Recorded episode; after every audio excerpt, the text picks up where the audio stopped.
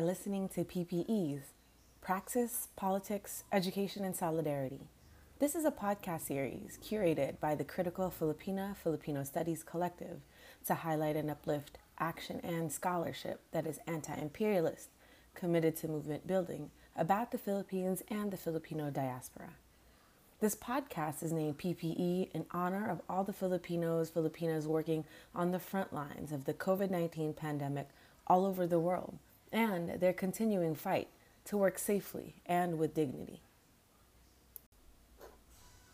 My name is Valerie Francisco Menchavez, and I'm your host today.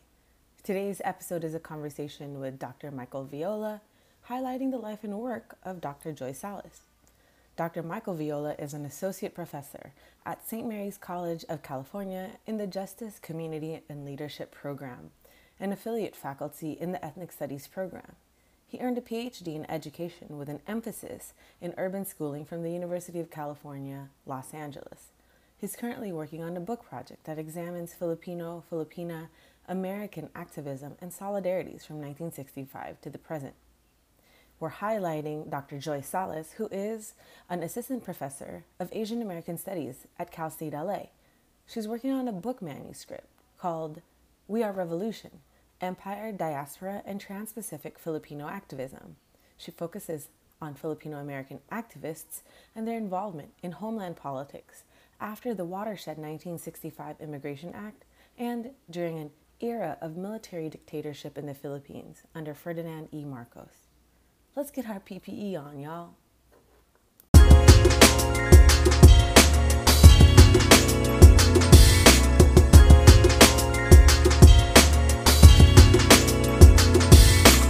So, Joy, thank you so much for being on the podcast as our first guest in PPE.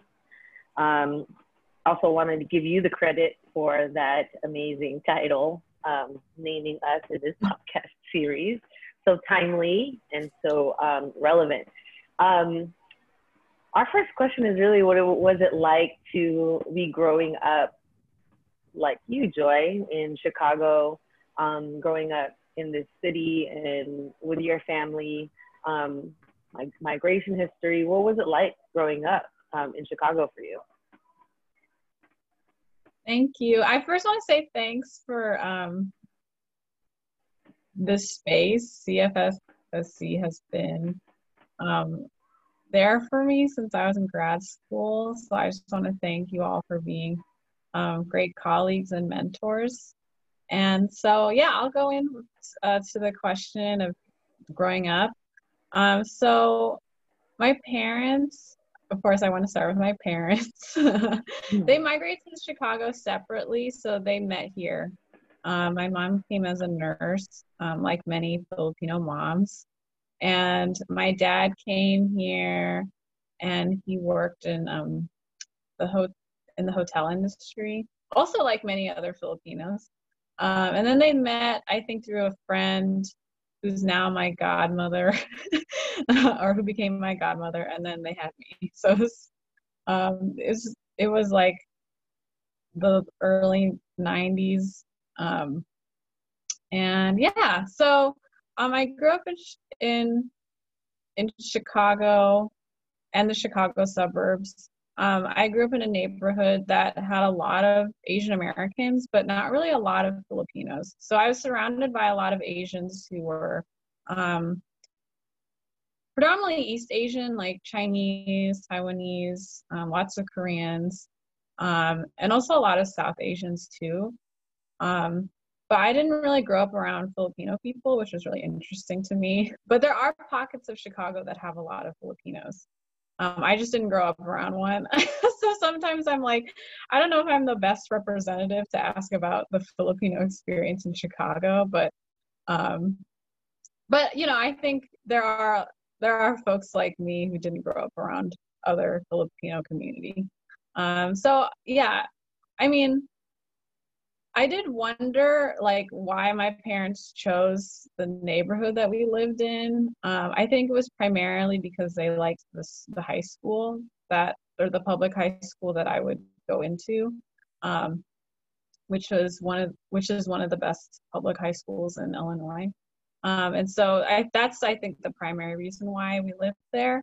Um, and um, and I think like in high school, it was kind of weird because um, I wanted to be friends with other Asian people. um, but for some reason, which has to do with like intra-ethnic conflict um, i was not really like welcomed into like pan-asian spaces um, and so like um, for example i remember i wanted to join this like asian american club and then one of the people who was in charge of it he said i couldn't join because like filipinos weren't asian enough. Or you and i asked him like what? I literally asked him like do you even know have you even looked at a map like of asia? The philippines you're like because really it's in asia. Yeah. But then he like came at me with a lot of anti like anti-filipino stuff and then also anti-black stuff because he said like oh filipinos are like the black people of asia he actually said the n-word um um, and I was like, what is wrong with you? yeah. I remember, I remember, saying that to him. I was like, what is yeah. wrong with you? Like, where are you getting this? Um, right. And and then I said, I don't want to join your stupid club anyway. And then yeah, so I got a lot of there were kind of I had like more than enough experiences of that growing up where I would try to join like these pan Asian spaces, but then I would kind of be um, ostracized or like blocked out of them because of this perception that Filipinos were like um, not Asian enough or they were like kind of a they were like you know I, don't know it was like you know anti-Filipino stuff intra-ethnic conflict anti-blackness like and also misogyny because I also at the time I was a young girl who was also very outspoken. So I, so it was like a lot of like real, real, yeah, um, absolutely. Um, and I think that kind of experience made me wonder, like, what, you know, what is the history of the Filipino community? Like, this is that this experience that I have doesn't really come out of nowhere. It comes out of somewhere. Um, and then also going to college too. I went to Grinnell College, um, which is a small liberal arts school in the middle of nowhere, Iowa. and um, but you know, there were Filipino students there. There was like 12 of us, and we formed a club. and what was great though was that we were from all over the country, and some of us, a couple of us, were born in the Philippines too. And so, like some of us from Hawaii, um, Arizona, New York City, California, Chicago, like all over. And I thought like that was a really unique experience and learning about everybody's like growing up in like the different Filipino communities across the country just through becoming friends with them. And that also made me more curious about like Filipino history, Filipino American history, and also like the different local histories that we all have. Um, and how they're so like, you know, unique, but also in a way, you know, we're all, you know, similar, like we've all had a similar kind of growing up in in kind of like the racialization that I talked about earlier. Um, yeah, so um, yeah, growing up like really influenced my my um, curiosity into going into studying Filipino American history and you know the history of the Philippines, and I think too in Chicago, like yeah, it's not really thought of as a space of Filipino American community or, or history. Honestly, the Midwest is always imagined as like a white, a white rural kind of, you know, heart heartland. You know, the heartland of America is imagined as white and everything. And um, sometimes like the black community is acknowledged in midwestern cities, but I think that's like the most you'll ever get in terms of like perspectives of people of color from this region. But of course, you know, from looking at the events in the past summer, like a lot of them have occurred in the Midwest. And so it's it seems like, yeah, at America's heartland is white supremacy and like mm-hmm. anti-black mm-hmm. violence. Mm-hmm. And so I think that's something that's I don't know if people have noticed that, but I've definitely noticed that. Um, and then also Chicago too is the most segregated city in the country. I think it still is, which is a, probably a record that doesn't want to have, um, but it's quite famous for. And I think other Midwestern cities have modeled their segregation after Chicago. Again, not not a great thing to be famous for. Um, like, um, and I think growing up in that way in such a segregated environment, I didn't really notice it until I went to other places in the United States and saw the difference and like saw different like black and brown communities and asian communities like living so close together and kind of on top of each other. And i thought wow i've never i've never seen this. Like there's more than like one group and like one space i felt so silly like especially I, I think i noticed this for the first time when i went to um, new york city actually i know it's segregated but like it's definitely not as segregated to the extent of chicago and i was like wow there's like so many different types of people in this one place. like it's so No, for real. I mean, as someone who lived in New York City and, you know, um, like got my degree at CUNY, um, the Bay Area, I mean, I, I, I feel like people think of segregation and they think about an American historical process and fact. But for some, you know, the Bay Area is also very segregated in terms of, you know what I mean, Mike? Like, living mm-hmm. here in the mm-hmm. Bay, you can really see even city to city or within cities, San Francisco, you know what I mean, Oakland, and you know East Bay. You could you definitely see that there are homogenous pockets of mostly Asian, all of that, and New York City definitely is. There's lots of parts of it that's segregated, but it's um, kind of right next to each other. It's so dense. So I feel you, Joy, on that. Mm. Joy, yeah, so I, I, think like. Oh yeah, I was gonna just finish that thought and just say I think like growing up around that segregation and seeing that, you know, it's not special in terms of like other cities, but seeing to the extent to which I lived in such a segregated city, um, and and also the suburbs are super segregated. Like it blew my mind, and I thought that must also affect the way that I grew up. like like you know i grew up around like so many asian folks and you know some white people but i didn't grow up around any black people or you know latinx people um i mean at least when i went to high school like in when i was like little we were in a largely like mexican neighborhood but then we moved literally i think 15 minutes away and there were like no more Latinos in our neighborhood. So I think it's so it definitely affected the way I grew up and maybe want to learn more about um, about the connections between people of color, um, and also about you know the the history of Filipino Americans. Joy, it's so dope to have you uh, on PPE, which stands for oh shoot, Pinoy political education and engagement and solidarity. We're still figuring it out, y'all. but um, I wanted to also just note this moment. You have just completed your, what is it, your first week as an assistant professor at Cal, Cal second week? Yeah. At Cal State LA, uh, teaching in a program that's important um, now more than ever um, Asian American studies, ethnic studies, uh, in a really important site of resistance um, and solidarity. Um, but I wanted to ask you, kind of building off of your historical historical narrative, is that you were trained as a historian, and so how has that, uh, like, one, what has that offered you in terms of a critical, you know, lens in terms of thinking about uh, Asian American studies, uh, Filipino American um, movements. Um, so yeah, kind of wanted to one get kind of your your introduction to history, um, but then how did that inform some of your work um, and some of the questions that you're asking about empire, dictatorships, activism?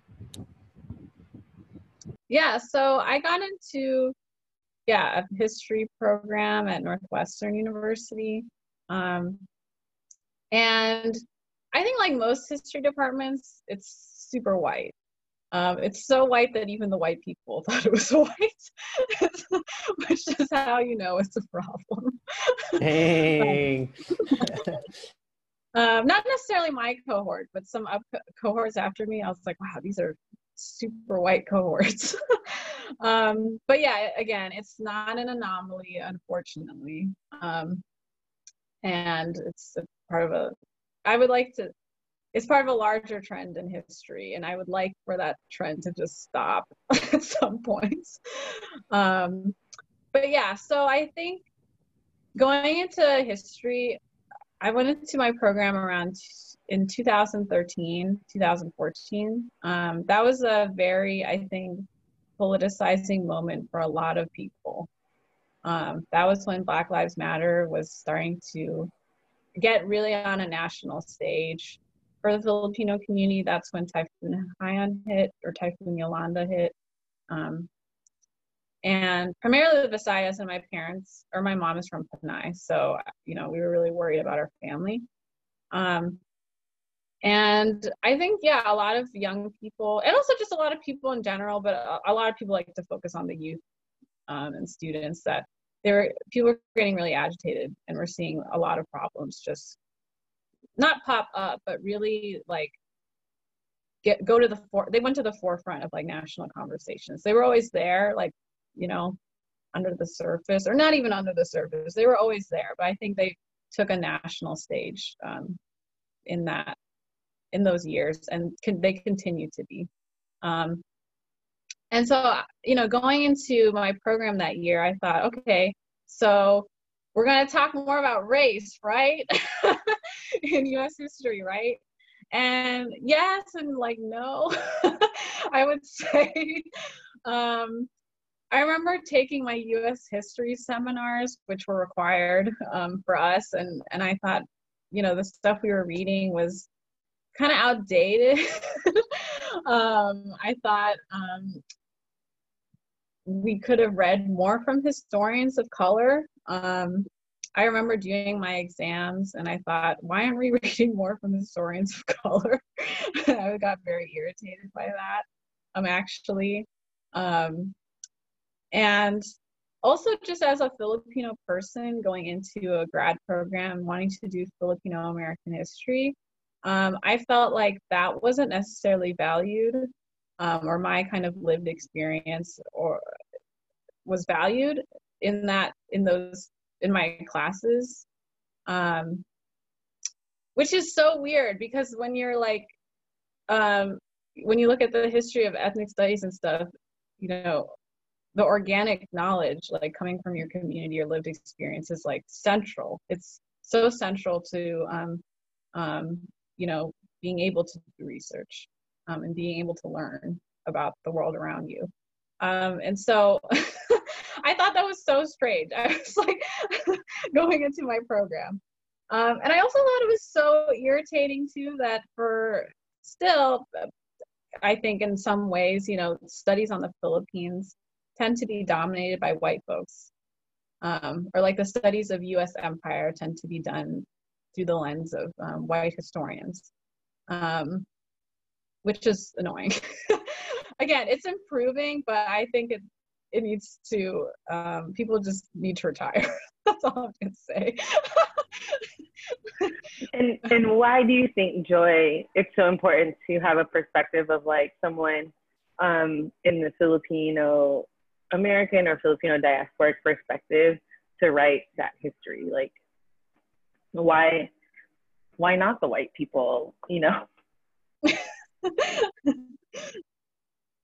um, well i think primarily it's it acknowledges not acknowledges but i think as as we've seen for example like more filipino american scholars are doing research on martial law uh, on marcos's martial law because we are currently living under duterte's martial law um, but more scholars now, Filipino American Studies people, are doing you know work on the Marcos era, and kind of before it was if anyone was going to touch that subject, it was either like white historians or like activists at that time.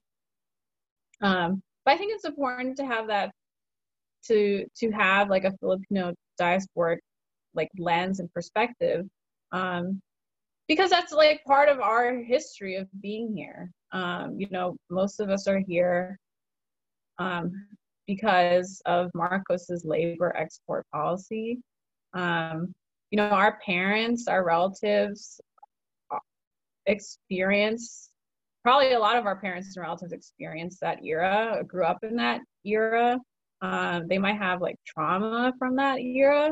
Um, and that's something that I think an out like a complete outsider can't really understand. It's even really hard for us to understand. And I think we're still trying to like grapple with the legacies of the Marcos dictatorship and how it shaped, you know, the, how it shaped Philippine society and also the, di- the diaspora as well. Um, so I think that, you know, trying to understand like, you know, the generations, like the, these legacies of violence, uh, the experiences of state violence, like compounded onto colonialism and imperialism, like on, like on us. Like I don't, I just don't think an outsider can do that work. It's it's not I don't know. And also it's about time we are able to do that work. Um and yeah. Yeah, I think that's the important part is like not that they can't they they sure definitely have, but that I think it's time that we also, you know, do that work and we lend our perspective on those consequences and, and, and mm-hmm. on those the implications of those um, historical moments that are really, you know, pull, pull, we can really pull it through to the, the present moment of martial law under Duterte.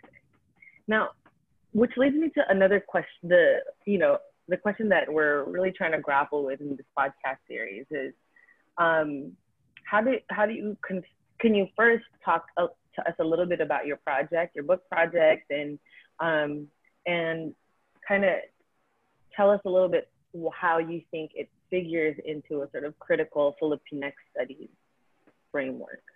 Why? And I, and I want to plug, you came out with a piece that was built on uh, your dissertation work uh, this, this year that was published, the Never Again to Martial Law.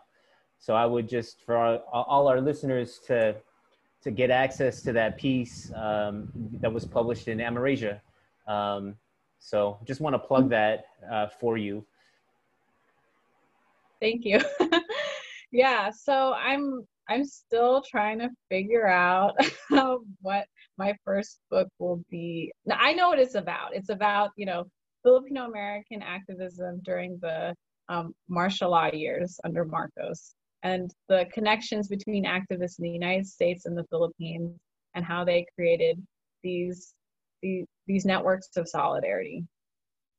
Um, and also you know looking at how you know the transnational transnational activism became important in the Filipino American community, um, and became you know one of the central central characteristics of radical Filipino activism.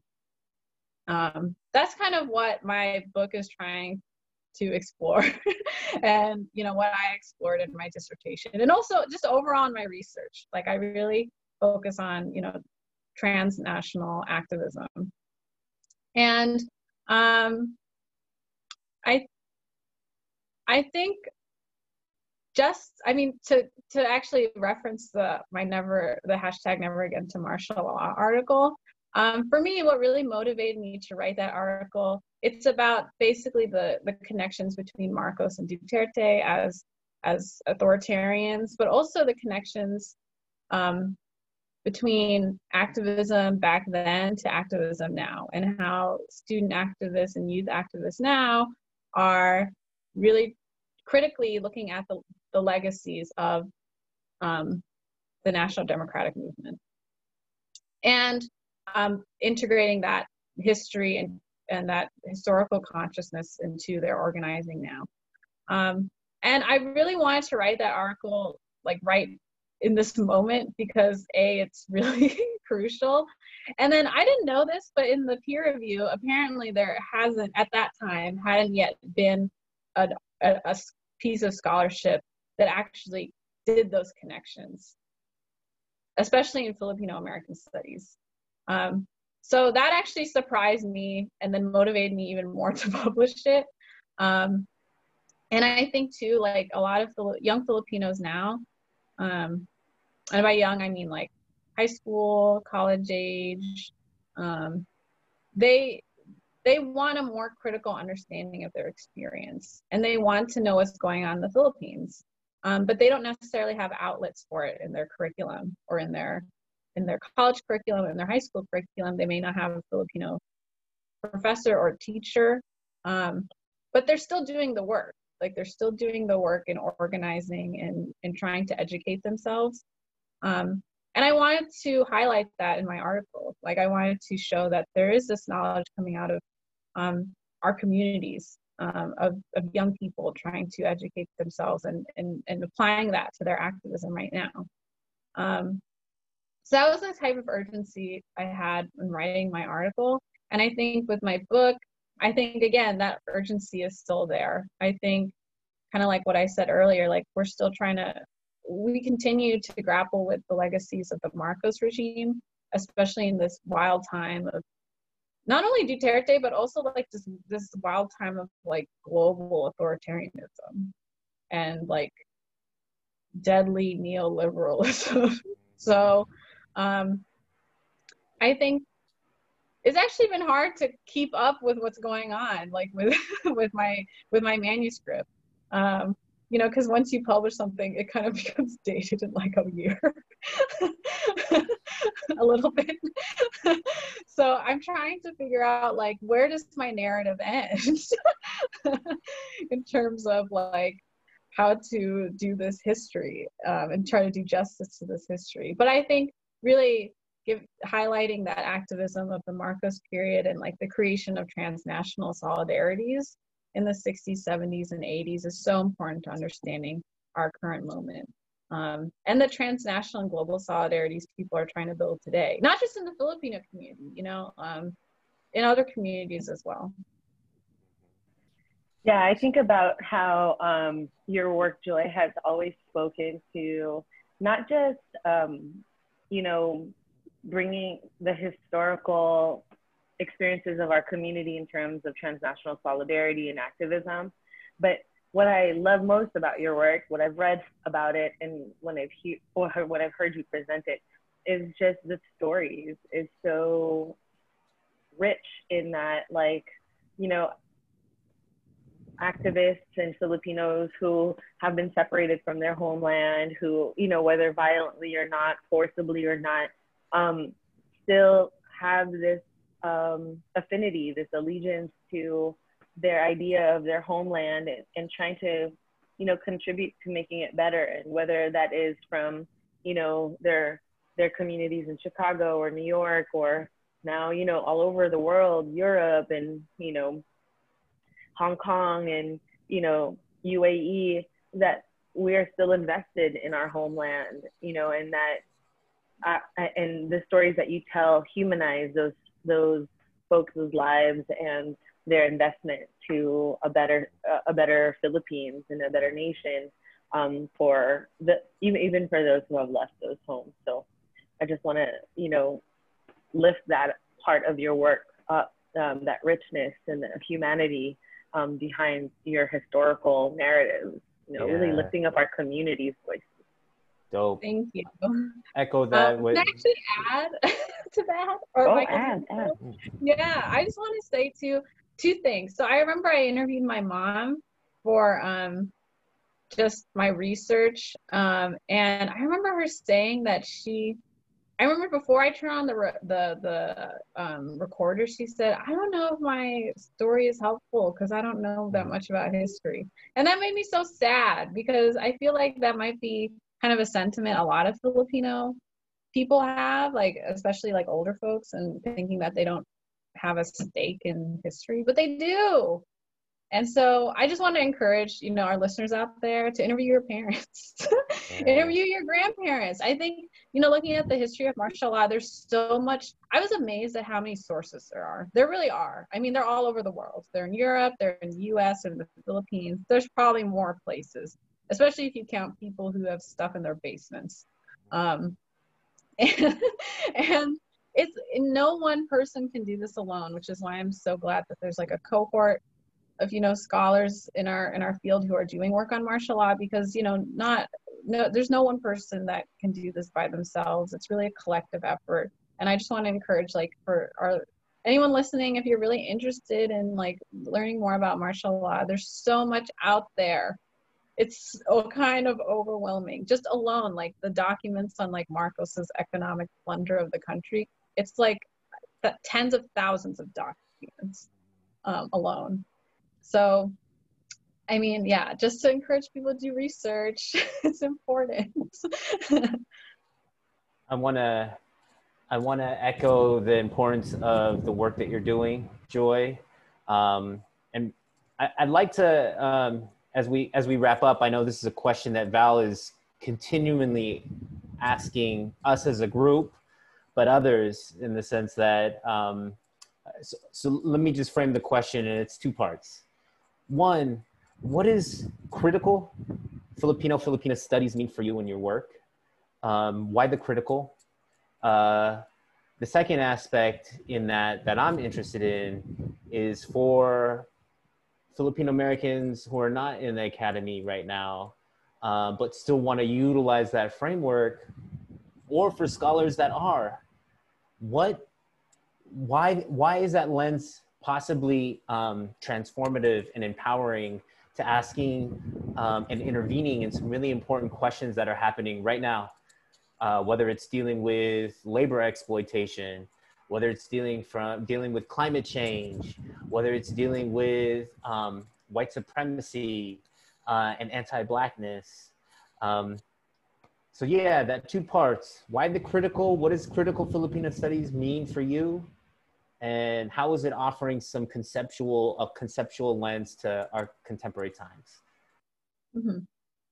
Yeah so i've actually thought about this question a lot because I, i've noticed too like just in the academy in general there's been a lot more critical studies popping up you know there's um, like critical refugee studies critical ethnic studies critical prison studies like there's so many um, and i'm and i just thinking like why now? Like, why all of a sudden now everyone wants to be critical? Not to say that they weren't before, but what is this like conscious effort to say that these studies, what we're doing is critical?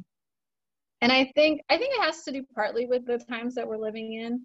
Um, the fact that there's again, it seems like a lot of these problems are popping up, but they've always been there. So like I think part of critical is understanding the roots of, of our problems today, uh, understanding the history of them, um, and understanding the intersections too of, you know, again, like racism, xenophobia, like everything.